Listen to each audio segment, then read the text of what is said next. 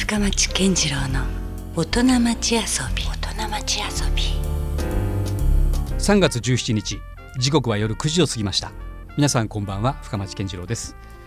えさてこの番組深町健次郎の大人町遊びは毎回革新的に働いて独創的に遊ぶという方をゲストにお迎えして、えー、いろんな話をお伺いしていきます。えさて今夜は日本を代表する画家でありイラストレーターそしてグラフィックデザイナーの黒田清太郎さんをお迎えします、えー、黒田さんは1939年大阪の中心道頓堀のご出身です、えー、77歳になった現在も精力的に活動されて特に音楽に合わせて素手で絵を描いていくライブペインティングを、えー、現在はライフワークとして取り組まれていらっしゃいます、え、今回はそんな黒田さんの創作活動の真髄に切り込んでいきますので、え、アーティストを目指す皆さん今週と来週は必聴版です。お楽しみに。もう早速ですね黒田さんあの片手にはペンを持たれて。精神安定剤でね。すごいですね。もう本当なネイティブイラストレーターというかいやいやいや。そんな感じしますよね、うん、なんかね書いてると気が落ち着くっていうのか、うん、もうそれは黒田さんは一日中もそういうあれですか感じですか？もう常になんか何かを書いてるような酒飲んでるか書いてるか。っていうはあでもなんかそういう人って本当にでも職業です。やってらっしゃる人でそこまででも没頭してる人って実はいないんじゃないですかでも。どうなんかね。でもね、うん、そういうふうに喋るとね、うん、すごい才能があるというふうに錯覚する人がいるんですけども、うん、そうじゃなくて、僕自分の絵がいいのか悪いのか分かんないっていうのがあってね、うん、あの描いてることが好きで、書いていたら、偶然食えたと。だから才能とかと関係なくね、うん、生きようするような感じで、うん、はい、それこそでも言い方によってはもう転職ということになるんじゃないですか。転職かも分かんない。ですよね。だってそれってもう別に自分がこうであろうとか、もうそれも意識してないぐらいな。なんかこうふーっとこう、何か突き動かされるように、うん。だから音楽も僕はそんな前思ってんだよね。あなるほど、うんだから内なるものに動かされてやるっていうのはね、うん、結構人間にとって精神安定剤の役割もするの違う。うん、だから今、うんまあ、どうでもいいんだけども、うん、理解できないような事件が多すぎて、うん、ちょっと殺してみたかったとかね、うんうん、でそれあかんでっていう人多いんだけども、それはあかんでっていう言葉の代わりに何か言うたらよと思うのね、うん、ええでも書いといたらどうやと。あむしろそのポジティブに何かこうエネルギーを、うん、で大きい声出しといたらどうやと、うんうん、殺したかってんとかね、うん、ででもそれで済んだら、殺さんと済むやんか、うんなんかそういうところに絵とか音楽が変えるっていうのか、はい、いやいやそういうこともあるよというので、うんえ音楽？難しいそのアートとかね、はい。うん、何でもないやつがアーティストとかって言うわけでしょ、うん、バカかと思うわけですよ。何がアーティストやねんと、うんうん、そんな感じ？いやでもいきなりこれですね。もう冒頭から本質的で深い話にいや深くないよ。入ってますけどね。でもそうですか、はい、いやいやでも僕はですねやっぱ黒田さんを最初に意識したのもやはりその高校生とか大学なる頃ぐらいの頃からだったとは思うんですけどもやっぱりちょっとただのこう絵描きさんとは違うぞこの人はっていうなんかね。そうかな。なんかねやっぱりものすごいこうエネルギーみたいなものがある人なんだなっていうのをまず感じたんですよ。うん。なんか自分ではあんまりわからないんだけども、はい、あの俺は大体あのゴールが見えないけども走ってみるようなところがあると思うんですよ。うん、普通はね、うん、あのゴールがないと走らないっていうふうに学習させられてしまってる、うん、覚えてるのは僕は最後の国民学校生という戦時中に行ってるんですけどね、はい、まあ今でいう小学校の時に、足し算を習うんですよ、うん、1たす1は2っていうに、はい、なんとなく分かるんですよ、うん、一つのもんと一つのもんがあったら2つって言うんだな、うん、ところが、先生に、なんで1と1を足すんですかと聞いたのそしたら先生から頭コツンってやられたんですよ、え？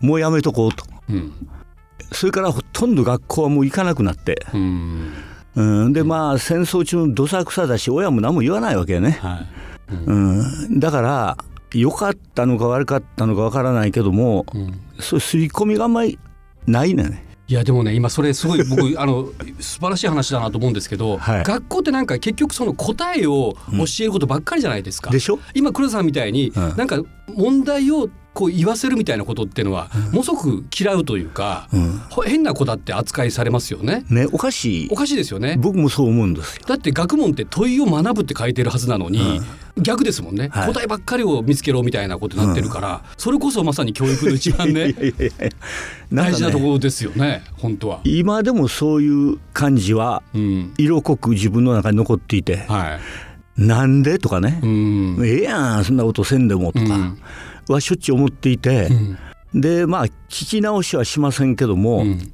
まあ、俺のやりたいようにやってたらいいの違うのと、うん。ただ、まあ、社会的通念というのかね、そういうのは守らないといけないのを守ってますよ、うん。だから人には目をかけずにやっぱり生きてきたきた多分ね、うんうんうるさいやつやなと思う人もいっぱいいると思うけどそんなのはどうでもいいことで、ね、まあ、破天荒なイメージはありますけどね、うん、それはいいんですよ。ね、うん、ただね、うん、あの老いは感じてますよ。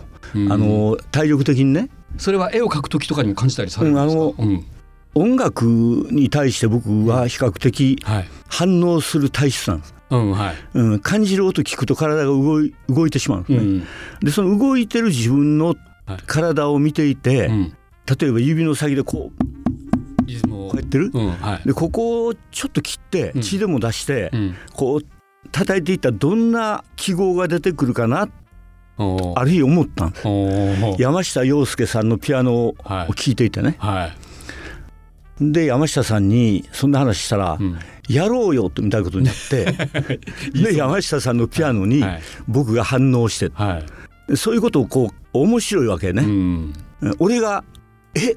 こんな記号が出てくるんや、うん、こんな絵が出てくるんや、うん、で山下さんも面白がってくれて、うんうん、で今度近藤敏則という人に、こんちゃんに「やらない」っつってやろうよ、はい、でそれがね何百回何百回もやってるんです、はい、いろんな国に行ったりして、はいはい、ね、うん、面白い、うん、それをやりたい、うん、やりたいためにはやっぱり体しっかり作っとかないと、うん、うん、あの近藤敏則とか、中村達也とかね、はい、まあ、いろんなミュージシャンとね本当にあの黒田さんはライブペインティングをね、そう精力的にされてらっしゃいますけど、うん、それを例えば90分やるとしたら、はい、90分間で、うん、えー、3キロぐらい体重落ちるんですよ。だからそれをしたいために、うん、あの同じぐらい好きな酒をたまには抜いたり。あそういう時は節制する時もあるんですやります。で、えー、ストレッチしてみたりやりますよ、うん、やらないとそれができない、思い通りには、うん、だからそれはやっぱ老いだと思うんですよ、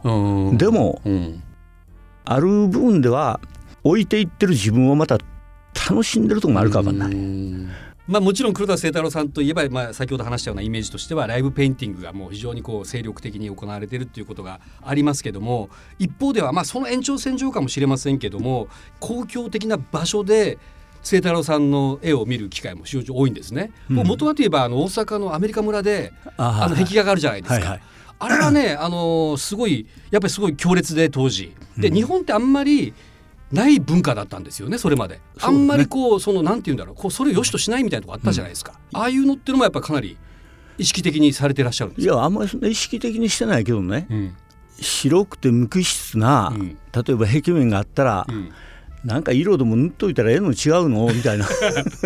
あんまりそんな意識して、うん、作品とかも僕思ってないし、うん、で俺自身が白くて大きい場面があると描きたくなるという、うん、そういう衝動みたいなのがね出てくる。もう止められなくなるぐらいな。そうそうそうそう。へえそうなんですか、でも今や実はあの黒田清太郎さんといえばあの文字在住ということでですね、はい。はい、まあそういうご縁もあっただとは思うんですけど北九州空港にも実は黒田さんの絵があるそうですね。そうそうそうそう、うん、あの僕は今から8年ぐらい前にまで18年間ニューヨークで僕暮らしてニューヨーク在住でしたよねしばらく。うん、で、ニューヨークからまあいろんなことがあって面倒くさくなって、家出してね、家出して 上海に行ったの。で上海でしばらく暮らしてたんけども上海にも何年かかいらっしゃったいや半年ぐらい。半年ぐらい中国人の人らと一緒に暮らしてたんですよ、はい、で近くまで来てるから日本でも暮らしたい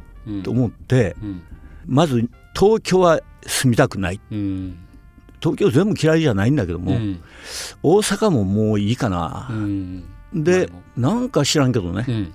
北九州小倉、あるいは関門海峡、うん。おもろいの違うかなそれでとにかく北九州に住もうと勝手に思ってうん。誰も知らないんですけども、であのわずかな金とはい。トランク1個持って、うん。まるで寅さんですよ。で小倉の町にはウィークリーマンション借りて、まず酒やと思って 小倉駅前のはい。飲み屋に入ったの。はい。でそこまたおっちゃん一人でやってるとこで、うん。カウンターがいい感じなんや。うん僕の好みのカウンターなるほど。ここで絵描こうと思って。でマスターにうん「絵描いていいですか?」ってうん。マスターまさかずっと描くとは思ってなくて「うん。あいいですよ。うん」でずっとそこに毎日通ってねうん。でだんだん親しくなってはい。そのうち客の一人の人が、うん。かわいそうと思ったのか何なんか分かんないけども、うん。えーなんかやらしてあげようと思ったのね、うん。あんた北九州空港のロビーに絵描かない？うんでえいや僕描きませんって言ったんです 書きませんって言ったんですか？なんでかって言ったら北九州空港何回か行ってて、はい。ロビーと言ってもないんですよ書くとこが、うんそれから中途半端なことやってややりたくないから。はい。うん。そしたらその人が「うん。いや困ったなもう決めてある」うん。北九州空港の社長とも話してある、なら「いや困りましたね。じゃあ謝りに行きましょう」え断りに行ったんですかわざわざ？はい。で社長さんも出てきてうん「いやどっか書いてもらえませんか?」って言うんで、うんトイレに書きたいと、うん。それは前から思ったんですよ。北九州空港以外でもトイレってうん。個室でまあ寂しいじゃない？まあまあ確かに。あまりこうトイレの中が華やかだった経験はないですよね。ねうん。でましてやこれから旅に行く人とか着いた人ってうん。不安感もあるわけ。はい。でとっさに出てしまってはあそれはありかも分かりませんねみたいなことで、いうんえー北九州空港の全トイレに か書きまし全たトイレということはじゃあ何箇所ぐらいですか？29箇所かなんか。それすごいですね。面白かったよ。へえ。じゃあもうもちろん一個一個違う絵がうんそうそう。あるわけですよね。全部直接書いてらっしゃる。ってらっしゃいとかお帰りとかいう文字も入れたりして。そういうメッセージまで。で女子のトイレはもう二度と僕は見れないんですよ。いやそうですよね。入れませんね。真夜中にうん。北九州空港が、うん。えー閉まるのが2時頃かな。はで夜中の2時からい。うん5時半まで、でも2日か3日で書いたんですよへえその限られた時間でそれは書そいうて。そうそうで結局ねうん。面白がってやったから、はい。見る人も面白がって見てるらしいよいやそうかでもちょっともし皆さんねこれラジオ聞いてらっしゃる方北九州空港 ちょっと覗いてみたくなりましたよねこれ。これは実は世界空港様々ありますけど、そういうアプローチというか試みをしているとこって実はないんじゃないですか？空港だけかも分かりませんね。実はここ数年でしょうか？あの中村達也さんです達ね也ね。まあ、日本またこれ代表するドラマーの一人ですけど、まあ、彼もまたね もう言葉よりももうリズムが出るぐらいなそうそう。もう本当にまさにネイティブなドラマーの一人だとは思うんですけど、やっぱりこれも引き合うものがありましたか、達也はね、はい。僕知らなかったよ。まあ、世代もかなりりね実は清太郎さんとも離れてますしね,、うんでね優作。はい。あ松田優作僕親しくしてて、はい。優作の没後何周年かのやっぱりライブがあって、はで優作夫人のみゆきちゃんからうん「出てよ」って言われてうん「あいいよ。うん」で石橋亮と俺やると思って行ったんです、うんうん。ね。はい。うんで亮に「今日よろしくね」って言ったら亮が「いや今日は俺違う」っていうねうん。で「彼彼」っていうはい。とこに中村達也が立ってたわけよ、うん。で「え、ん。何やんの?」って言ったら「いや自分ドラムです」って言うから、はいあんなよろしく。うんと言うんで、うん俺なんか分からんけどもう自分がドラム叩いたら、それの音にうん。触発されて絵描くからねってうん言ったら「うんいいですよ」うん。で終わって2人ともお互いが面白く思ってうん「またやろうよ」って言ったら「ぜひやりましょう」って言うんでこう続いていってんねん。清太郎さんの中にあのなんかこうやっぱもちろん合う合わないはあると思うんですよ、ありますよ。そういうミュージシャンでもね、うん。そう何がじゃあその黒田さんに対にとって反応するそのミュージシャンであって、なんかその線引きってあるんですか？なんか、別にないけども、うんうん。過去にうん。無理やりそのセッティングされて、うん。ダメでうん、途中帰ったことあるわ、ああなるほど。うん。だからうん。これっという理由がないから続いてるんですよ。うん。ここでね、うん。うん。あのこれだから達也はやれるとかね、うんこれだから近藤敏則さんはやれるとかというもんじゃないないんですよ。うんそれこそ1たす1は2じゃないから、うん。うん。なんか知らんけども熱くなる、うん。うん、で体が勝手に動いてしまう、うん。うん。そういうことやねんね。なるほど。うん。それにしても皆さん、僕と一緒にやってくれる人は金とかうん。に縁がないね。まあそのやっぱりある種のこう類は類を呼ぶじゃないけど 同じようなやっぱ価値観というか本当にむしろだから多分金を追っかけてる人だったら多分合わないでしょ。あそうかわかんないね。うん、いやいやまあだからそうやってそこをね なんかでも理解してくれる人が本当また逆に増えてくると またいい社会がねじゃないかと本当思いますよでもおむしろおもろい社会にななってくれたらええねんね。ねそういうピュアな人たちがどんどんどんどん増えた方が絶対豊かだと思いますね。もうそろそろそういう時が来てますよ。うん、いや本当ねもうね閉塞感というか、うんどうなるんだろうみたいなところもねありますもんね。えはい。どうでしょう？あの本当にもう日々あの、はい。そうやって精力的なね清太郎さんなんですが何かこう直近であの予定されてらっしゃることとかございますか、うんあのなんかね、うん。大阪なんですけども、はい。書き場っていうね書き場。書く場所。はい。現場とかと一緒の場でね、うんそういう名前のうん。ギャラリーでもないうん。ライブハウスでもない場所を今作りかけてるんですよ。あスペース自体をですか？うん。おうおう。あの大阪南にね、はい、うん。んなんかほんでさっきおっしゃったこの閉塞感に満ち満ちしてますからね、うん。なんかちっちゃい風穴でもそこから開けられたらいいかなと思って、うん。えー若い人とかおじいさんとか子供らにうん。解放ししてあげたいなって、うん。4月20日ぐらいをうん。めどにうん。オープンするつもりではありますね。それはもうある種黒田清太郎さんプロデュースというかまあねそういう場所ができるということですか、でまあうんみんな興味あるやつはみんなで一緒に作ったらいいやんみたいな、うんうん、だから突如そこでお絵描き教室をややることもあると思うし、うん。であるいはそれこそ中村達也も来てくれるって言ってるから、なるほど。なんか俺だけが描くんじゃなくて、うん。達也の太鼓でいろんな人が絵描いても面白いとかライブペインティングもあり これはちょっとこうご期待ですねじゃあぜひですね、そういうちょっとこれからの動きもちょっとぜひはい。皆さんとちょっとチェックしていきたいと思います、はい。じゃあ引き続きじゃああの来週もはい。あの話を聞かせてください。来ます、はい。よろしくお願いします。黒田清太郎さんでした、ありがとうございました。深町健次郎の大人町遊び。今週は日本を代表する画家イラストレーターグラフィックデザイナーの黒田清太郎さんにお話をお伺いしました、えー来週も引き続きですね今度は黒田さんのプライベートに迫ってみたいと思いますのでお楽しみに。ということで今夜もお付き合いいただきましてありがとうございました。お相手は深町健次郎でした。それではまた来週。Love FM Podcast. ラブ f m のホームページではポッドキャストを配信中。スマートフォンやオーディオプレイヤーを使えばいつでもどこでもラブ f m が楽しめます。ラブ FM.co.jp にアクセスしてくださいね。Love FM Podcast.